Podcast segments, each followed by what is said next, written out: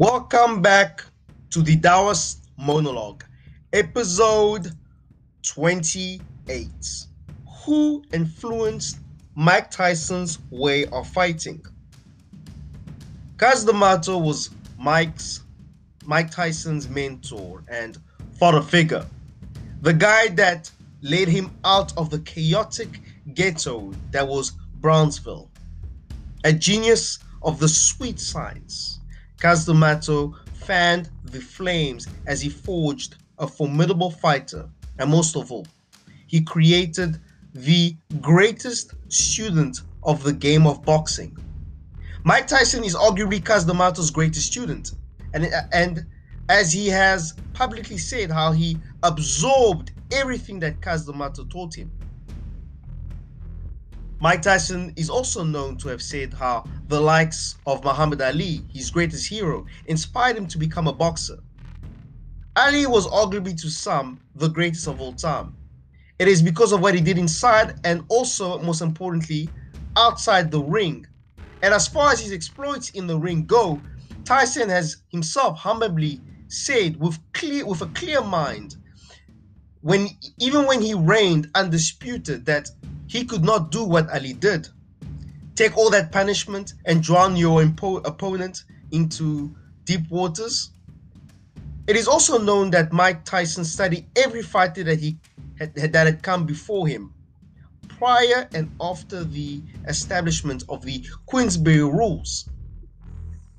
And an, an intellectual and not just a ferocious fighter, he studied fighters' lives and everything about them, like a true scholar. And amongst them is a fighter he not only studied but emulated to the soul. It could be said this fighter's form forms the basis for Cus D'Amato's peekaboo boxing style, the style Mike Tyson mastered and made his own. This fighter is the real, is the great Jack Dempsey, who was a heavyweight champion, and just like Mike Tyson, Mike Tyson. He was known to drop bombs that echoed into the nightmares of his fallen adversaries. A man who, like Mike Tyson, would bob and weave his way through his opponent's defenses and assault them to a knockout. He would square up with both hands like in the peekaboo style. His gazelle punch, a trademark Mike Tyson would use, mixing it up with hooks or angular uppercuts, uppercuts as he would twist his body for devastating momentum. For example, when an opponent would throw a jab, Mike would step to the side, bomb, bobbing as he cocked up his punch, coming up with a devastating hook. This was something Jack Dempsey did. It is even said that the reason fighters had to move away from their fellow adversaries when their fellow adversaries were knocked out was uh, to allow the, the countdown was because of Jack Dempsey. They say his punches were filled with rage. No, it was simple, deadly intent. If you are on the offensive, it's to destroy the opponent. Like a lion on a hunt, it is a matter of effectiveness, not simple wild rage. The intent guides the rage. The rest is, the rest is destruction or victory. Mike was known to hit with deadly intent, destroying with body punches. But his signature bobbing and weaving has Jack Dempsey written all over it. Muhammad Ali may have inspired Mike Tyson to box, but Jack Dempsey influenced him on how to do it.